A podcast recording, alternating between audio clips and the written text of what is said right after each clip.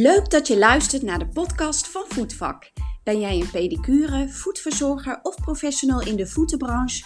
Of heb je op een andere wijze affiniteit met voeten? Dan ben je hier precies op de juiste plek.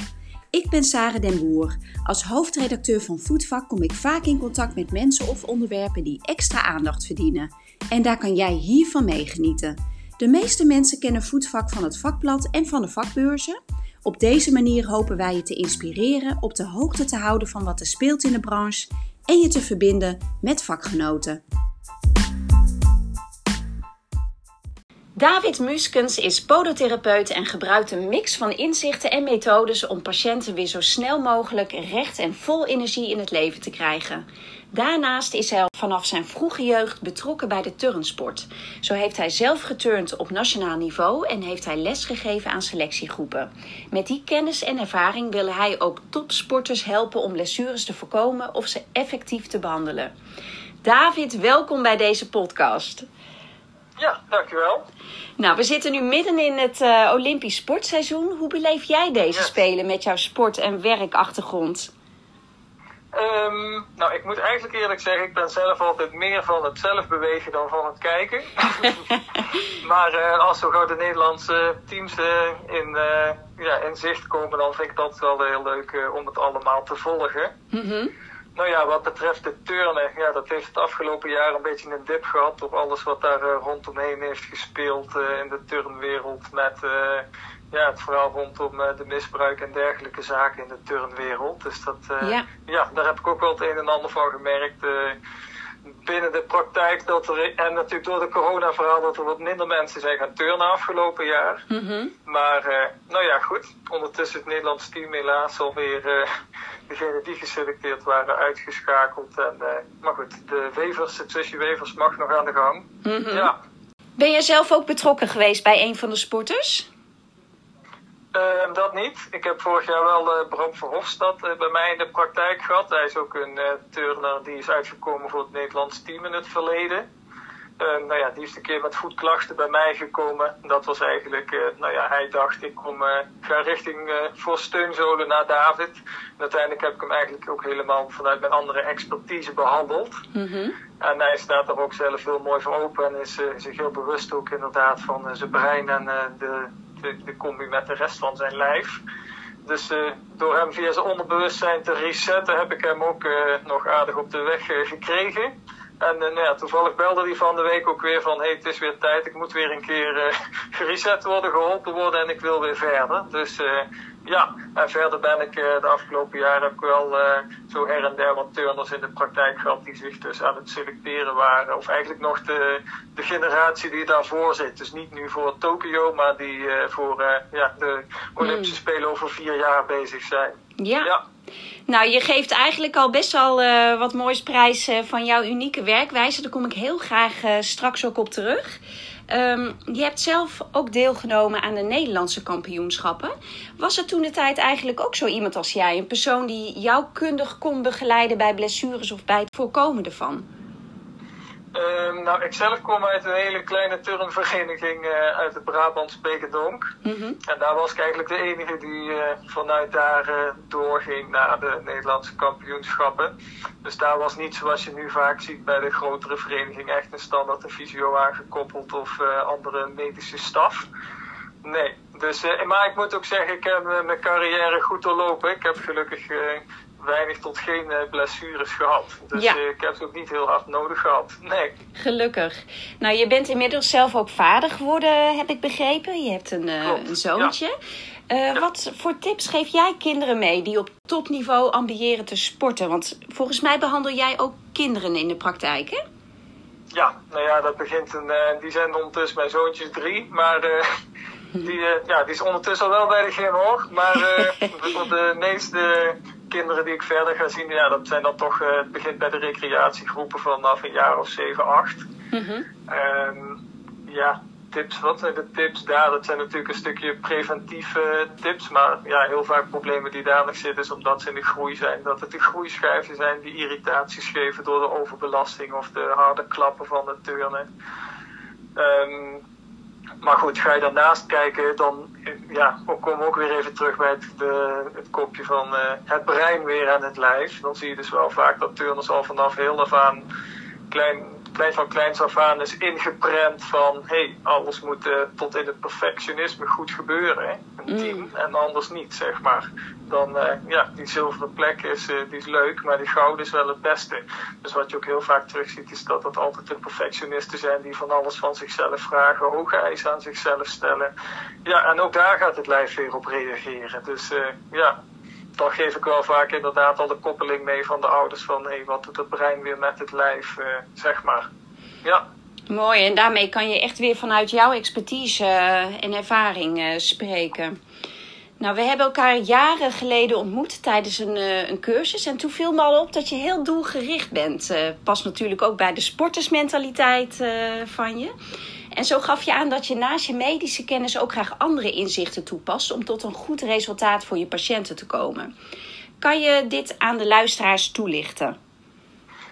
Um, nou, ik zag toevallig van de week dat het ondertussen alweer tien jaar geleden is dat ik ermee in aanraking ben gekomen met die andere inzichten. Ja. En het begon eigenlijk een keer, uh, nou ja, tien jaar terug op een, uh, dat was een uh, business weekend eigenlijk, waarbij een jaar of een twee dagen werd gekeken naar je eigen praktijk hoe je daar tegenaan kijkt, maar ook een heel eigen weekend van hoe zit je zelf in elkaar. Wat is je aangeleerd, wat zijn je gewoontes, je patronen, dat soort zaken. En daar werd er eigenlijk, kwam ik voor het eerst in aanraking ook met visualisaties, meditaties. En daarbij kwam mijn eigen achtergrond kijken met mijn epilepsie. En daar gingen we eigenlijk met de visualisatie, een raket, het lijf, het brein in, uh, om het weer te repareren. En toen ging eigenlijk dat hele die hele raket als het ware naar mijn onderbuik. Dus een hele andere plek als waar ik had gedacht waar de blokkade zat. Nou ja, en toen, eh, nou ja, noem het, uh, hoe heet het, toeval. Maar naast mij zat dat moment net de goede meneer ook, uh, de cursist, die van allerlei andere kennis in zich had. En kunde om iemand snel te kunnen resetten. Dus dat had hij daarna weer even snel bij mij gedaan in de pauze. Ja, met die Gerard Den Haaf ben ik eigenlijk uh, jarenlang in contact geweest en heeft mij uh, weer naar mooie plekken geleid en hele andere inzichten gegeven door ja, de altern ja, noem het de alternatieve therapieën. Ik noem het zelf altijd de ruimdenkende therapieën, die mhm. gewoon net wat verder kijken. Als puur alleen maar ja, waar je vaak in onze eigen branche naartoe wordt geleid. Je hebt een paar keer de term resetten ook genoemd. Zou je dat kunnen toelichten bij, aan mensen voor wie dit een nieuwe term is? Het resetten gaat er eigenlijk vanuit dat wij allemaal een uh, soort van uh, harde schijf in ons lijf hebben zitten. Nou ja, vergelijk het met je telefoon of je computer. En je moet het zien door allerlei dingen die je meemaakt in je leven, die emotionele impact op je hebben. Daar, dat stapel je allemaal op. Um, nou ja, net zoals je telefoon, hoe meer trash, onzin erop komt, of ja, hoe noemen we het? hoe meer afval of uh, informatie erop komt, hoe uh, slommer die telefoon of de computer eigenlijk gaat reageren. Nou ja, zo gaat het eigenlijk precies met ons lijf hetzelfde. We maken emotionele dingen mee en op dat moment dan gaat er ergens een impact ontstaan in ons brein. En dat brein dat, daardoor, dat zorgt er weer voor dat er ergens op een bepaalde plek in ons lijf een fysiek signaal wordt gegeven. En hoe, hoe gebeurt dat resetten? Dat resetten doe ik zelf via het onderbewustzijn er zit in ons lijf nog een zelfherstellend vermogen. Die weet eigenlijk nog precies veel beter waar de blokkades zitten in het lijf, op de levenslijn van alles wat we hebben meegemaakt. En daarbij gaat dat lijf eigenlijk ook helemaal zelf in de beweging. Daar waar er eigenlijk binnen de reguliere therapie vaak wordt gezegd van er zit een, uh, een kronkel in de rug of een scoliose of die schouders staan ongelijk of de nek staat scheef of uh, een bekkendraaiing die er niet uit kan. Nou ja, dat soort zaken kunnen eruit doordat je iemand dus via het onderbewustzijn op fysiek, mentaal, emotioneel, maar ook het spirituele en het onbekende vlak reset. En daardoor breng ik ze eigenlijk een niveautje dieper. Het is geen hypnose, maar het, het komt er wel bij in de buurt. Mm Mensen kunnen mij ook gewoon nog prima horen tijdens de behandeling, maar het lijf gaat helemaal zelf in beweging. Dus ja, mensen gaan echt uh, letterlijk in de reset, waardoor het lijf dus ook weer alle emotionele dingen loslaat. Bepaalde emoties komen vaak ook los tijdens zo'n sessie aan angst, boosheid, verdriet, spanning, stress. Dat gaat eruit. Nou ja, en daardoor kan ons fysieke lijf, zeg maar, onze slimme verpakking, alles ook gewoon loslaten en weer helemaal uh, in de juiste stand komen staan. En je bent podotherapeut. Is dit een, uh, een werkwijze die je met al je patiënten toepast? Is dit een, een, een, een toevoeging die jij uh, onlosmakelijk verbindt aan je werkwijze als podotherapeut? Um, ligt er even aan waar ik aan het werk ben, eerlijk gezegd. ik heb jarenlang ook zelf in de maatschap gezeten in een andere praktijk. En momenteel werk ik zelf ook nog gewoon in een reguliere praktijk twee dagen in de week. Um, kijk, daar komen de mensen eigenlijk met een bepaalde verwachting naar mij toe. Zo van, ik ga naar de podotherapeut, die gaat kijken hoe ik beweeg, wat er nodig is aan therapie, aan steunzolen, ortheses, dat soort zaken. Ja, vanuit daar kijk ik wel puur vanuit mijn podotherapie perspectief. Mm -hmm. um, maar goed, heb ik vaak het idee dat ik, ik, stel de laatste jaren wel meer vragen even aan mensen van wat is er de afgelopen jaren gebeurd in, uh, in je leven bijvoorbeeld. Wat heb je meegemaakt? Omdat ik vaak ook specifiek weet wat er met een hielspoorklachten verder te maken heeft. Dat zijn vaak de mensen die uh, eigenwaardeproblemen hebben gehad of iets, ja, iets minder leuks mee hebben gemaakt. En als je daar in die richting gaat vragen, vaak merk je wel snel genoeg of mensen daarvoor openstaan of niet. Dan, ja, dan leg ik vaak wel even de link. Mm-hmm. En ik, ik, mag het dan ook benoemen in de praktijk, maar daar verder echt mee behandelen, dat, uh, dat doe ik dan niet. Mm-hmm. Nee, dan moeten de mensen er echt voor openstaan, verder vragen en mij, uh, en mij gaan contacten om het in mijn andere praktijk van de herstelexpert uh, ja, echt te gaan resetten. Mm-hmm. Maar goed, komen de, of, komen de turners zeg maar echt voor mij bij mij in de praktijk, dan ja, dan weet ik, dan uh, zet ik het gewoon altijd in eigenlijk. Dan zit het sowieso standaard in de behandeling. Mm-hmm. En uh, nou ja, je moet het echt zien als twee losse praktijken. Aan de ene kant uh, sta ik in de schoenen van de podotherapeut en aan de andere kant de schoenen van de overkoepelend therapeut eigenlijk. Jouw ja. kennende is dit ook een hele bewuste keuze? Ja, omdat dat laatste, die laatste praktijk is eigenlijk wel de kant uh, nou ja, waar ik gewoon het meeste zelf mee heb en het mooiste vind om de mensen mee uh, in zijn geheel te behandelen. Mm-hmm. En ook gewoon de tijd heb ik, dat heb ik ook echt helemaal geschreven als traject zijnde. Dus dat gaat er niet vanuit van je komt in eerste instantie het eerste onderzoek voor mij uh, 50 minuten zeg maar en dan wordt er een therapie aangemeten en dan komt er nog een keer een controle. Maar dit is echt geschreven van mensen komen in drie weken of drie of vier weken drie keer bij mij in sessies van die dan ook echt twee uur duren. Uh, mensen krijgen vooraf huiswerk van mij mee waarin ze beschrijven van welke blessures of welke signalen ze van het lijf hebben gehad in hun leven. Wat ze hebben meegemaakt. Um, vanuit daarvan ga ik dus de link leggen van hey, kijk dit heb je meegemaakt en daardoor heeft je lijf dit signaal gegeven. Dus dat, dat, door dat stuk bewustwording, dat komt vanuit de biologica eigenlijk, die inzichten, die dat precies weten hoe dat zit. Geef je de mensen al inzicht in een verhaal. Nou ja, en daarna ga ik dus aan de gang met de mensen ook aanleren van, hé hey, kijk, je kunt zelf met je onderbewustzijn werken. Het resetten van jezelf ligt niet bij de therapeut aan de klacht, maar ja, je, je bent je eigen therapeut. Dat is eigenlijk altijd mijn, uh, mijn, mijn uh, term. Je bent je eigen therapeut. En ja. um, in wat voor rol speelt het brein daarbij? Um, alles. het begint al helemaal met, uh, zoals ik net zei, maak iets mee in je leven wat voldoet aan die vijf voorwaarden van dat iets uh, dramatisch is. Jou, jij beleeft dit uh, op dat moment acuut. Er is op dat moment geen oplossing voor, voor het probleem.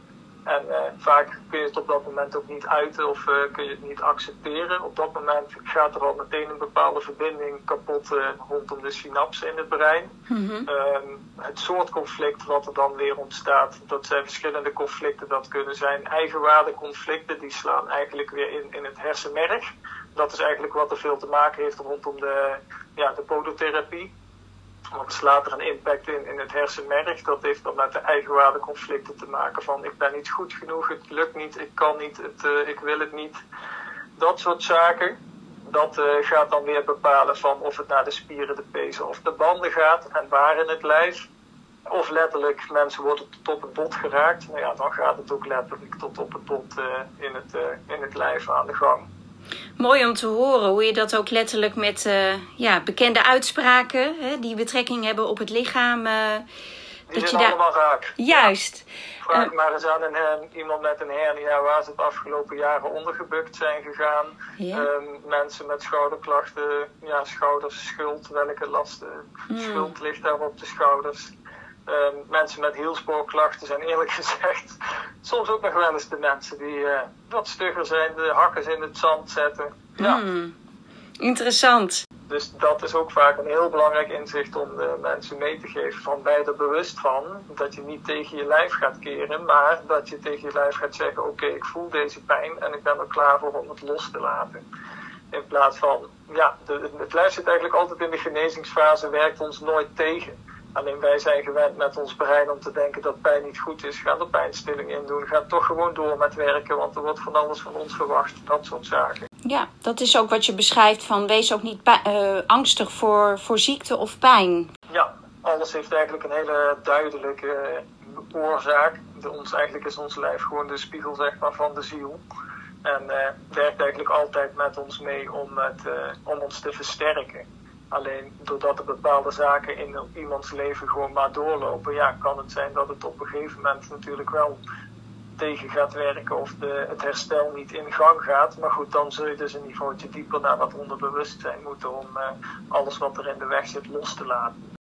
Heel mooi om te horen. Nou, doelgericht als je bent, ben ik benieuwd naar je verdere plannen of ambities. Staat er nog een specifiek specialisme of training op je verlanglijst? Of heb je nog verdere ambities voor de toekomst? Ehm, ik heb afgelopen jaar in het coronajaar een eh, online programma ontwikkeld, geschreven en gedaan. Dus eh, nou ja, dat is eigenlijk een voortborduursel op de therapieën die hier nu eh, die plaatsvinden in dat traject. Waarbij ik de mensen dus inzicht ga geven en ze laat leren hoe ze zelf met hun lijf onderbewustzijn communiceren. En aan de hand daarvan kunnen ze dan eh, zelf dus gaan testen op welke blokkades bijvoorbeeld de ruggenwervels, eh, op welke ruggenwervels de blokkades zitten, op welke delen van het brein. Ehm, noem maar op, zo kun je je hele lijf checken. En dan kun je dus ook zo aanklikken van oké, er zit een blokkade op mijn borstwervel nummer 3. Dan ga ik nu een deel van de middenrug afspelen en dan hoor je mij eigenlijk een hele reset geven van de middenrug. Dus dat is een stuk wat is ontwikkeld. Die komt eh, als het goed is komende maand online. En waar kan, eh, kan men dat vinden? Dat eh, gaat waarschijnlijk, of dat gaat via mijn website herstelexpert.nl. Mhm. En uiteindelijk wordt dat straks eh, de Herstel Expert Academy.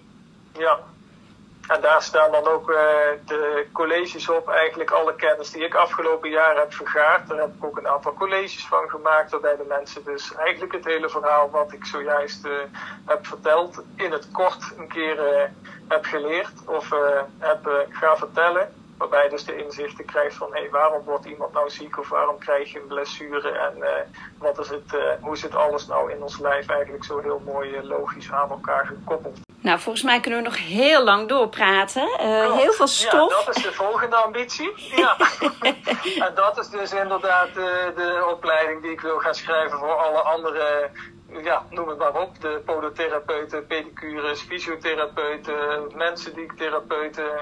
Omdat ik denk, er is nog zoveel eh, over te brengen aan al die kennis. Mhm. Ja, dat is hetgeen wat ik straks wil gaan doen. Dat is gewoon de opleiding even de dagen gaan geven en eh, de collega's in het werkveld het eh, ja, wil gaan leren.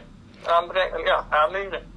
Fijn, nou hou ons op de hoogte. We hebben sowieso regelmatig contact met elkaar, ook via eh Voetvak. Nou, we zullen ongetwijfeld nog eens een keer over een artikel eh, wat verdiepend eh, ingaan. Maar eh, voor nu heel erg bedankt. Fijn om even naar de kennis met je te maken, ook voor de luisteraars van Voetvak. Ja, graag gedaan. En nou ja, mochten er vragen zijn, ik ben altijd te bereiken via de herstelexpert.nl. En ja, jullie bedankt voor de podcast. Super, dankjewel David.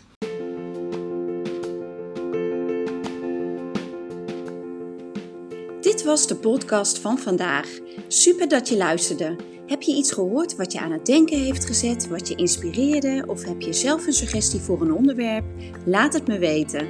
En als je meer wilt weten over voetvak, kijk dan eens op onze site voetvak.nl. Leuk om je zo bij onze vakgroep aan te laten sluiten. En anders ontmoet ik je in een van mijn andere afleveringen op de podcast, via social media of op een van de vakbeurzen. Dag en dankjewel. Thank you.